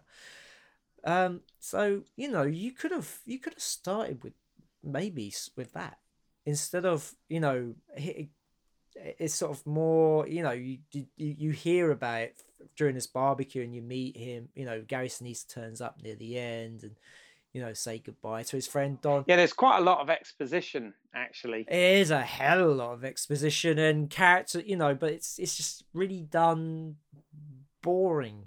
It's really boring. Yeah, no, I, I agree. It is bo- it is a boring film, and, and and it's weird because the the end when they kind of you know basically there's this um there's this like face like structure on the surface of Mars, yeah, and um uh you, you know you know they, they they go and and they end up getting inside this um this what essentially ends up being just a big white room, and you know it's a ship and and and you know there's there's there's you know a- aliens that um that that you, you know they're saying that that were the seed if you like the the the, the seed that, that made every all the life on earth happen and, and, and all this sort of thing. And and and the thing was as well because um so it's like the the the face is um holding the last ship that's right. that they left behind. And um but of course the the face had a hell of a defense system where it literally if if you didn't pass the test um, it would actually swallow up and spin you to death. Yeah. I mean, there's a bit where you see one of the astronauts get ripped to pieces because he's been ro- he's been rotated so fast. Yeah, he's in a vortex. His his limbs all fly off. it left Don Cheadle alone because it could under it could understand that he knew this there was something going on. Yeah, you know, uh, you know the the force came out. They said the force came out the mountain and took the others, yet left me alone because I knew something. And that's like, wow, that's a hell of a fucking reach. I mean, that's that's not friendly aliens because when you see the alien, wow, it's cutesy, isn't it? Oh, it's yeah, a it's, lovely, it's, lovely it's alien. A, it's it's sort of early CGI stuff, but yeah, I mean, all of that, you know, that actual sequence itself is not that bad, but it just doesn't. I don't know. It just doesn't. Tar- you know, it, it's one of those things, and and I always, you know, when I watch these things, I try and see the good in them. But the, the, this really didn't work, and it didn't feel like a De Palma film at all. And interestingly enough, I couldn't find any, you know, like we said at the at the beginning, he's you know unashamedly you know into sort of promoting his films and doing interviews for them and things of that nature well i couldn't find anything on this because um you, you know just there just doesn't seem to be any material out, out there. It's it's uh, it's really weird. It's almost as if if they knew it was a dud or, whatever. But um, but you know, there's pro it, it should work because you know there's like problem after problem and um, you, you, you know all, all of this sort of thing. But overall, it just you know you don't you really don't care. You don't feel any tension. You don't really care for the characters. And uh, I have to say, yeah, it's out of the out of the um, De Palma canon that, that I'm aware of and that I enjoy, this this one for me really is the is is the dud in the pile. Um, well, I mean, my problems with it is the fact that um, you have that middle section where you you have the micro meteors where you know there's a breach in the hull, and then it immediately goes to them going into uh, orbital insertion because one that um, Tim Robbins is outside and he's like, we should check the hull, make sure everything's all right. And then one of the characters goes, oh no, negative on that because we're going to go in, in orbital insertion now. And of course, then you see the shot of all the hull, it's all been sort of dented and hot. And then you see the engine and they start putting fuel into it and you just see the fuel freeze and you go oh you fucking idiots and so when they hit the the go the go button boom and we all know it's going to happen because we see this thing floating in front of the engines. So again, no tension because we know these idiots are going to hit the go button and explode the ship. Yeah. And then it goes straight into them being outside the ship and uh, trying to hook up with a satellite and this is where Tim Robbins he he overshoots and he's overshoots and he's heading towards the planet and he does the whole thing with his wife's trying to get him back and she just yeah he does the whole what George Clooney ends up doing in, in Gravity years later you know it's, it's that sort of thing yeah but we actually see what happens. He takes his helmet off and he suddenly becomes like instantly frozen yeah. doesn't he? Yeah I mean that you know uh, but even that I, you know even that which should be absolutely heartbreaking you, you just Wasn't. kind of I don't know. It really just felt flat. It's it's really weird. Um, you, you know, um, I do find it quite bizarre you know, as somebody that you kind of understands, you know, filmmaking and, and, and production and things of that nature, how sometimes uh, the mixture just isn't right and it just doesn't work. And this is this sadly is one of those films. There's a lot of good things going on in it, but it just doesn't gel together. And and it and it and it doesn't certainly it doesn't feel like it's done by, as I quoted him earlier, being the prince of suspense or whatever. It, there, there is no suspense. I mean, it's literally in space. There's no atmosphere. You know, it's it's. I think there's there is only one thing in the film that would have would have made it better for me, and that's at the end when. Uh, they're in this escape capsule going back to Earth, and the Martian ship you see it going flying by yeah. and it goes it's very close i would have loved it to hit the spaceship the earth ship destroying both of them and you go yeah that's how i feel about the film well, of, course, of course this is how they Car this crash. is how they deal with you know gary sinise's problem is he ends up deciding to be the one that goes with them you know to the next dimension yeah. the next journey he's the one the he's the chosen one yeah. yeah yeah, yeah. Uh, but yeah, but it, it, you know you really good an actor as gary sinise is I, I, was really you know not feeling it at all you know. It's, no, it, no. same with tim robbins same same with all of them. I was just like yeah whatever.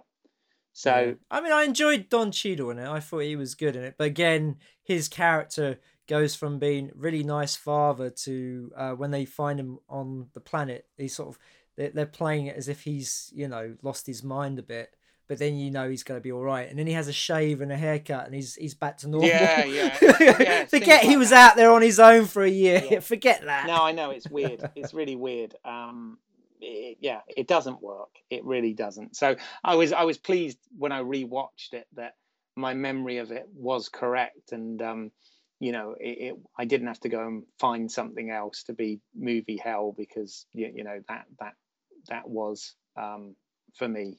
So yeah, so there you go.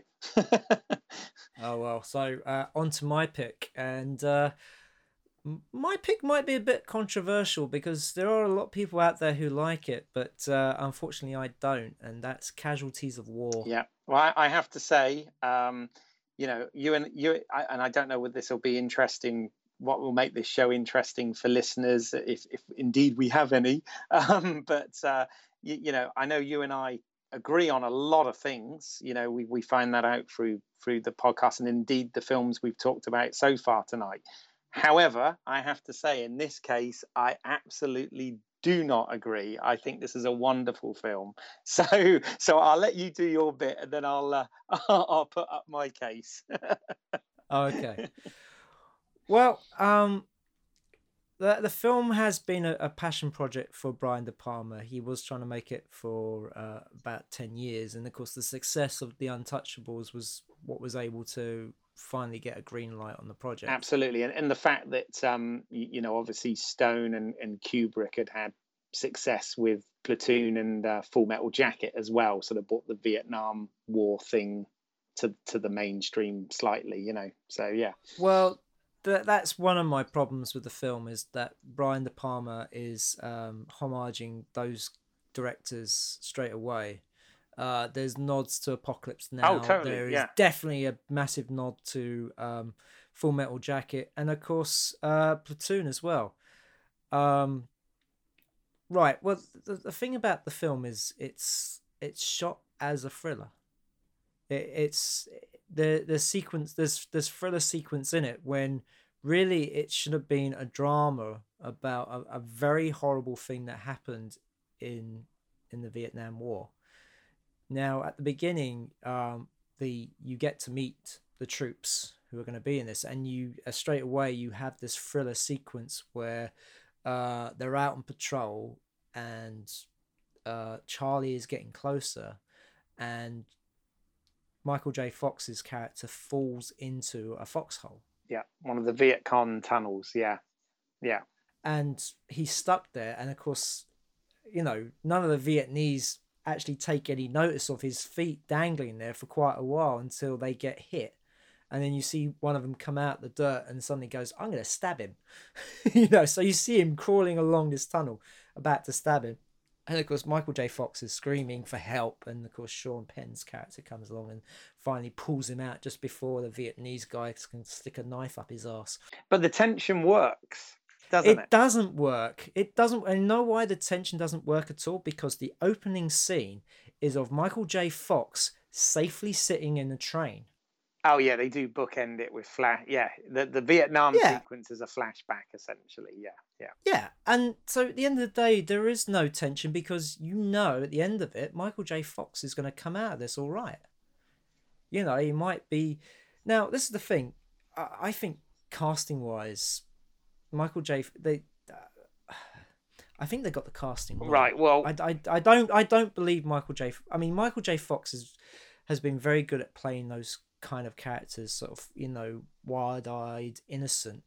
But then it just reminds you of the the character that uh, Charlie Sheen played in Platoon and who played it a lot much better. Yeah. And of course, in the film, Michael J. Fox goes from wide eyed innocent to jaded in like at 90 miles per hour. I mean, it's literally, uh, you know, it, it goes so quick. While with Charlie Sheen's character, you see a progression yeah i mean michael yeah i mean you know in terms of in terms of when this had happened i mean michael michael j fox was kind of man of the moment having just come off the back of the back to the future sequels so you know he he was he was very much sort of um you know hot property at the time uh you know 1989 um and you know from his point of view his career had been, you know, what with Family Ties and and and Back to the Future, you know, it had been very much comedies, and he he wanted to, you know, have a go at serious acting and and and and try something very different in his career at, at, at that point. Um, yeah, I'm not saying he's he's he's not bad in the role. I'm just saying it's just it just you, you the, the the problem with the film is is that you you, you peg every character straight away there, there's there's no subtlety about any character. You, and and straight away, the the rest of the troop are are a bunch of really unlikable people. I would think it would have been more interesting if if Sean Penn and Michael J. Fox swapped roles. Oh, interesting. Okay. I think it would have been far more interesting because you, you know that Michael J. Fox's character is going to be the start, the guy who's not going to be involved in it. He is going to make the stand. He's going to make the right decision. He's going to be the guy who's going to be pushed around, but yet still, he's he's going to stand. You know, he's he's still going to be a good guy. While all the other guys, you know, they're going to go ahead and do this stuff. Now, if you haven't seen the film, it's it's about. Uh, a wartime atrocity that happens where they they go into a village and grab this girl and take them on patrol with her because they wanted you know because they've been denied to going into town to have sex with local prostitutes. So they they want some fun. Yeah it's actually based on a real it is based on a i mean it's again it's dra- it's heavily dramatized of course but it is it is based on on um on a real case and some real events and uh you know, I kind of look at it as a, it's sort of a contained morality tale, but it's it's kind of a on the backdrop of the Vietnam War. So it, it, it's it's it's you know, um, and it does feel like that. It, it feels like a sort of this is a story that took place whilst the war was going on, but is not necessarily about the, you know, the not not overtly anyway about the sort of politics and and and, and what was going on in the Vietnam War. Uh, it's subtly there, but you know the the story's really about these these guys. You know. Well, yes and no. I mean, it's. I think it probably would have worked better if it had been more contained than trying to be these sort of big action sequences because there's there's the bit where so they they reach wherever they're going because this is i mean it's long it's drawn out this whole sequence of of them getting to you know um, uh, hooch they call it.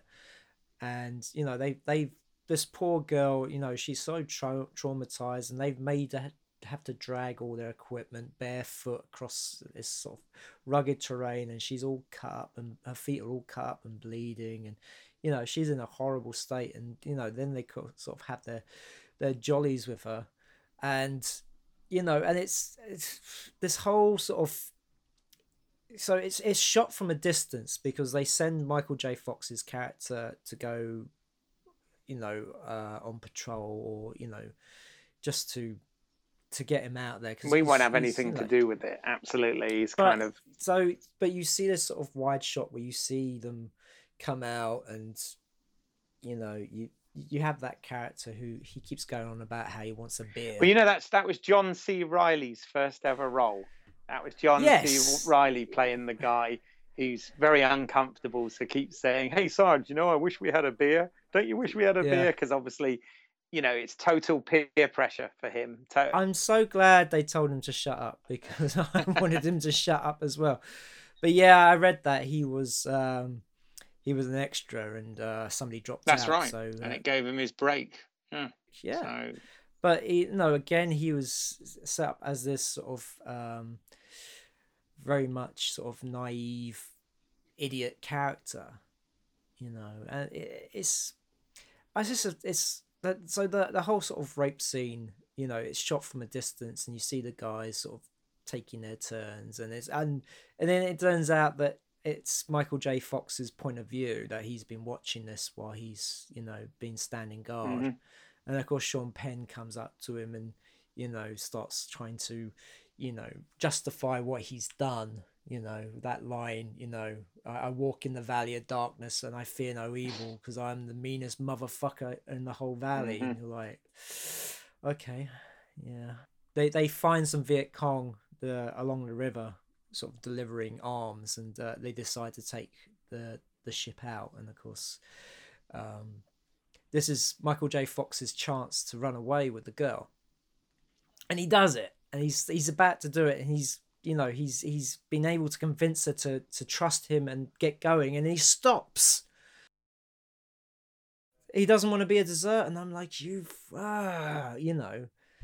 And then of course one of the guys turns up and you know they have they all go back to the to their position by the river and that's when they kill the girl because um, this army uh, boat turns up very much like apocalypse now and um, they're trying to shut her up because she's ill she's coughing she's got the you know she's got the flu she's not in great you know and they're trying to shut her sean up sean because... penn's trying to get all the other ones to to to basically kill her for him sort of thing yeah, yeah. Um, and you know they're, they're all sort of bowing to peer pressure. I mean, you've got John uh, Leguizamo. Um, uh, you, you, know, he's he's one of them, and uh, the other guy is Don Patrick Harvey, I think, who who um, you know uh, De Palma's used in some other films as well. Um, yeah, I've seen him in other stuff. He he usually plays the you know the the the bad guy. Yeah, I mean, I'll, I'll agree with you on so much as um, you know these guys are set up as pretty unlikable from the get go. I mean, you, you, know, Sean Penn. Um, at the time, I mean, yeah, I remember when I first saw this, and all I really knew of Sean Penn was that he was sort of Madonna's husband. You know, didn't really, and he sort of plays this, you know, thug, thuggy character in this, and of course, you know, goes on to work with De Palma again on um, Carlito's Way and whatever. And, yeah, and, and that was a much better yeah, role. Much um, better role. Yeah. You know, so I, I sort of hear what you're saying in the fact that you know this makes no bones about sort of who the good guy is and the other guys are, are, pretty unlikable and there is no real sort of gray area it is very black and white in, in that respect um, and you know it is it's very horrible what they do to this um, Vietnamese girl, um, and you, you know the, the, the, the, treating of her is is is is very uh, you know it is hard to watch, um, and even though you've got these kind of voyeuristic elements, like you said, the sort of POV of um, uh, um, Michael J. Fox's character, uh, it, it's done very differently to, to how De Palma's done this previously, you know. I think the problem is is that um, it is very much a very stylistic film, and that you can see De Palma's style all over it. Where a story like this didn't it didn't need that. It didn't need that gloss. It didn't need the entertainment value. It it needed just that story to be told truthfully. And I think the problem was that De Palma was the wrong guy to tell that story. The De Palma of that time, if he had made that ten years ago, I think it would have been a lot more down to earth and dramatic than being stylish and entertaining. yeah, Yeah, I mean, he wanted. I know um, from 1969 or 70 or whenever when the article about this came out he wanted to make it and it was kind of a passion project of his in many respects and of course as you rightly said because of the success of the untouchables um, you know it suddenly put him in a position where he was able to uh, to, to, to make you know these choices and and uh, and tell this story that he wanted to tell um, but yeah you know it does it does have unlike mission to mars you know which doesn't really feel like it has any De Palma-esque um, stamps over it.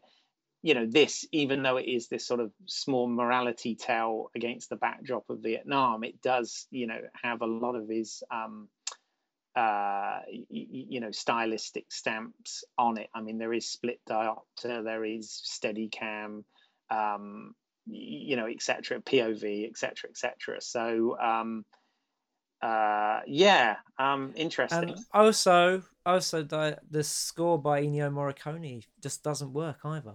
I think it's mm. just too much. the, the the score is just too much for it. I mean, it you know where it worked in the Untouchables in this just really didn't work. It was just too overpowering. It it might be slightly guiding, you, you know, manipulative if you like. Um, uh, but you, you know, I I said, I remembered the film and I, I quite I say enjoyed it. That's that's a, that's that's kind of a hard term to use because it is it is a hard watch in many respects um, because it's it's quite brutal and, and quite nasty. Um, although obviously there is a you know these guys do get their comeuppance at the end. Um, you, you yeah, know. well, I have to say I, I that bit was so. Michael J. Fox they come back and Michael J. Fox goes to his. Um, I, I don't think it's his lieutenant, is it? I think it's his. Well, there's Ving Rhames is in it. Ving Ving Rhames. Who... Yeah, but no, no, no. He goes to his friend, who he originally was joking about. Oh, you know, they're gonna go to town and get themselves a girl just to have a bit of lay on when they're out in the field, you know. And then he he goes straight to him, doesn't he? He goes, "They did it, man. They did it. I can't fucking believe it." Oh, of course you know what happens because he gets injured, doesn't he? Yes. There's this, there's this, there's the shot where um, they they fly him off in a medical hospital uh, helicopter straight out of Apocalypse Now, yeah, because he looks at the fan and stuff. yeah, well, when he wakes up, what's the first thing? Yeah, he sees the fan, and of yeah. course, there's lots of people screaming, and you know, there's injured soldiers everywhere. And of course, he gets up with a bandage around his head, and he just he walks out, and of course, he finds his friend, and he's telling them right in the open. And of course, guess who's there? It's one of the other guys from his um, unit, and he's trying to in, in, interfere and of course, his, his friend who says, You got to go to the lieutenant. You can't go over him. You can't go straight to the captain. You got to go to the lieutenant. And of course, he goes to Ving Rhames. And of course, Ving Rhames does this whole speech about, you know, what happened to a guy in his town and, you know, the fact that, um, oh no, what happened to him when his baby was being born and they wouldn't let him into the hospital. So he got really angry and pissed off and he, he started making a scene there. And of course, he got arrested and they kept him in the jailhouse for overnight. And of course, he wanted to kill people. He wanted to kill people. And of course, you know, he just he said, "Well, they just let me get it out of my system, and then I was I was fine. I was over it." And I think that's what you need to do. And he splits the unit up, doesn't it? Because Michael J. Fox can't let it go. No. And of course, he goes straight to the captain. And of course, the captain goes, Well, you know, these things happen. And you know do you really want to go through this? Because they, they won't do that much time and you know if i was them i want some payback you know this and again you're getting this kind of thriller element as well coming into it. Yeah i mean you've got a bit thriller you're the captain playing by dale dye. Yeah he's a real captain yeah. Yeah he's you know since platoon he's always appeared in uh in war films and also he's been the consultant on that especially all the um Vietnam once, And of course, you know, it, the words coming out of his mouth is, is straight out of a thriller. I mean, I don't, you know, there's, again, there's just no humanity to it. There's, it, it's just, you know, it's stuff you would see in a, you know, it makes for great lines in, uh, in an, in the trailer. I mean, the fact that they use his part of his speech again at near the end, when the the all the guys are being, you know, you know, they've been sentenced, and you see them walk by, and Sean Penn whispers something to Michael J. Fox character, and he goes, and then you hear his voiceover go, if I was these guys, they're not going to do some real time, and I would want some payback. You know, yeah. and it's. Oh no, no, no! I know. What you mean. I mean, I the mean, whole the whole sequence, the whole sequence where Michael J. Fox goes to the the, the bathroom and one of them puts a grenade in there. Pure thriller again. And, yeah. you know, of course, he, he confronts them after smacking one of them round the head with a, a spade and says, you know, I told everybody, and you know what? They don't care. And again, it's just it's just all this very it, it's just yeah. so it does the tone is just so wrong for the story. Right. No, I mean I I know what you mean. It kind of goes from a, a thriller to a courtroom drama to you know this that and the other. But um, mm. I mean it, it, it's written by a guy called David Rabe, who's actually a um, a playwright. And I must admit, one of the things I do feel about it is it did have the feel of a stage play uh, to it in some respects, you know, rather than a movie. Um, it, it, you know, in some aspects, it has that sort of um, stage play feel. Um, but uh, you, you know, I, I, I, I hear what you're saying. I can certainly see your point of view on some of this, but you, know, I thought that the, uh, the the film, you know, worked and and and you know the performances were were good and uh, you know, and it, and, you know, it did have some of the De Palma feel to it, definitely. Um, one, one thing I thought was interesting about the whisper, the Sean Penn thing at the end is, is as you know, I'm a big, um, I'm a big fan of of, of 24, and um, in I can't I remember can't remember whether it's season two or three, but spoiler for anyone that may not have seen 24. But in the first season, essentially Nina Myers, played by Sarah Clarke, um, who's supposed to be Jack Bauer, you know, Kiefer Sutherland's colleague uh, in it, uh, turns out to be sort of a traitor at the end and ends up killing his wife and, and, and this sort of thing. And eventually, you know, throughout the second and third season, she's kind of like, um, you know, one of his nemesis there. And, and he, she eventually gets caught. And there's a scene when uh, she he, she's she's captured and um, Jack Bauer goes over and whispers something to her, and you never actually hear what he says, right?